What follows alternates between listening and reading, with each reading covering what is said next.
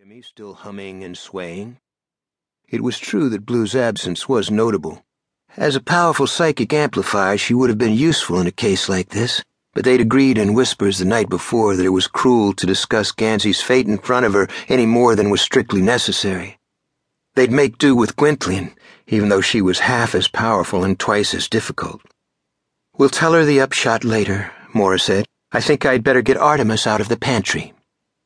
Artemus, Maura's ex-lover, Blue's biological father, Glendower's advisor, 300 Foxway's closet dweller. He had been retrieved from a magical cave just a little over a week before, and in that time had managed to contribute absolutely nothing to their emotional or intellectual resources.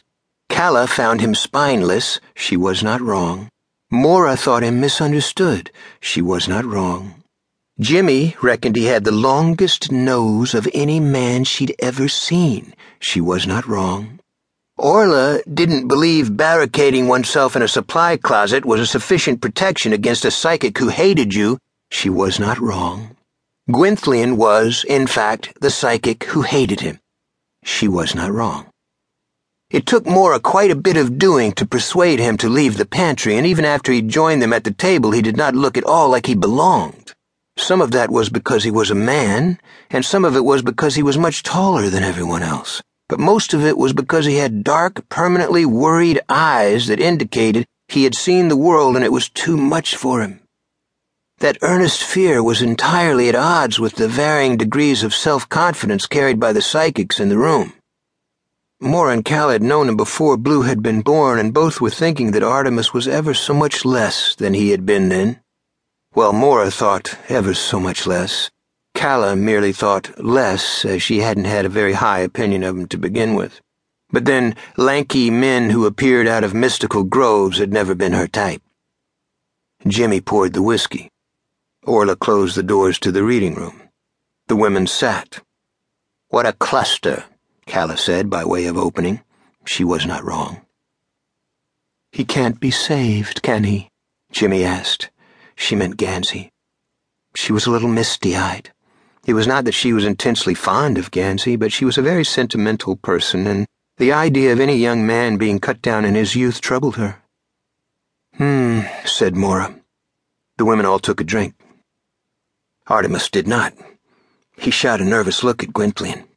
Gwenllian, always imposing with a nest of towering hair full of pencils and flowers, glared back at him. The heat in her expression should have ignited any alcohol remaining in her shot glass. Maura asked, Do we need to stop it then? Orla, the youngest and loudest in the room, laughed in a youthful and loud way.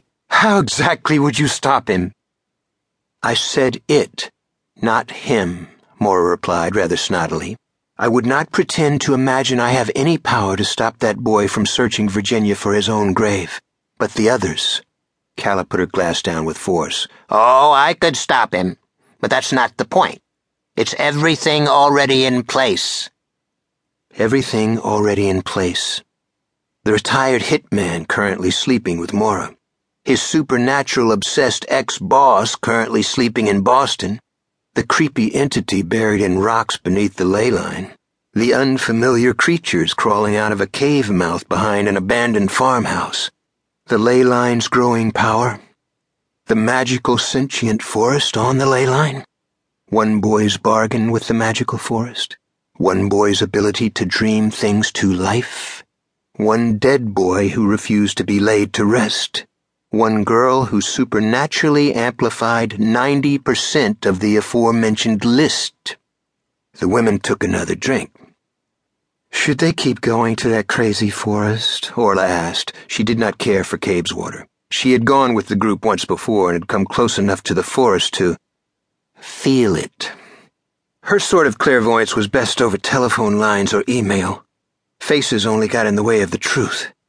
Cabeswater had no face, and the ley line was basically the world's best telephone line.